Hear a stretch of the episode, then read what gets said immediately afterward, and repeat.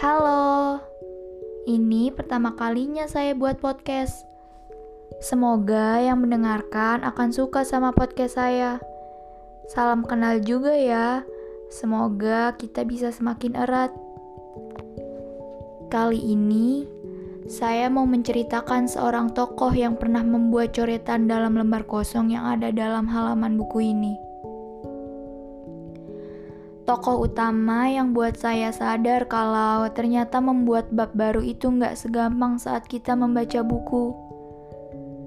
Karena ada banyak lembar cerita yang harus dirampungkan dan masih banyak perjalanan yang harus tetap dilanjutkan. Mungkin terdengar klise ketika seseorang mencoba untuk pindah cerita, padahal cerita lamanya masih bisa diselamatkan harus mencari tokoh baru lagi, mengubah alur cerita lagi, dan ketik uklanasa itu bukan pilihan yang mudah. Memang benar, perihal pindah bukan perkara mudah, apalagi memindahkan sesuatu yang sudah benar-benar membuat kita nyaman. Nyaman karena harus terjebak dalam sebuah zona yang buat kita senyum-senyum sendiri untuk mengingatnya yang kalau dipikir-pikir nggak baik juga untuk diingat lagi. Ada satu momen yang buat saya rindu kalau mau tidur. Contohnya gini, dulu saya dan dia pergi ke sebuah tempat makan.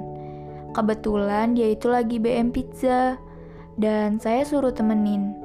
Terus saya cuma liatin dia makan sambil bilang, Lo gak sayang duit buat beli pizza? Terus dia senyum sambil bilang, Enggak, kan sayangnya sama Julia. Saya ketawa dia juga. Terus saya bilang lagi, najis gombal. Lalu kami ketawa. Lucu, dia itu nyebelin, tapi juga bisa nyenengin dalam satu waktu. Si keras kepala yang gak pernah mau ngalah. Si egois yang mau menang sendiri dan si gengsi yang gak pernah mau buat mulai duluan. Aneh, tapi saya sayang dia. Hal sederhana yang kadang buat saya rindu tentang makanan favorit dia, tentang jadwal dia main basket, tentang hal lucu yang suka dia ceritain sebelum kita mau tidur, bahkan tentang berdebat kecil karena harus memilih pelajaran yang paling penting itu matematika atau bahasa Inggris. Hal kecil dibuat besar, hal besar terlalu dianggap kecil. Saya juga nggak tahu sebenarnya apa isi yang ada di dalam kepala dia. Terlalu sulit ditebak, atau saya yang nggak benar-benar paham tentang apa yang sebenarnya dia inginkan. Entahlah, kata kita terlalu sulit disatukan dalam bab cerita ini. Kata kita sudah tidak ada maknanya lagi ketika dia bilang, "Kami selesai."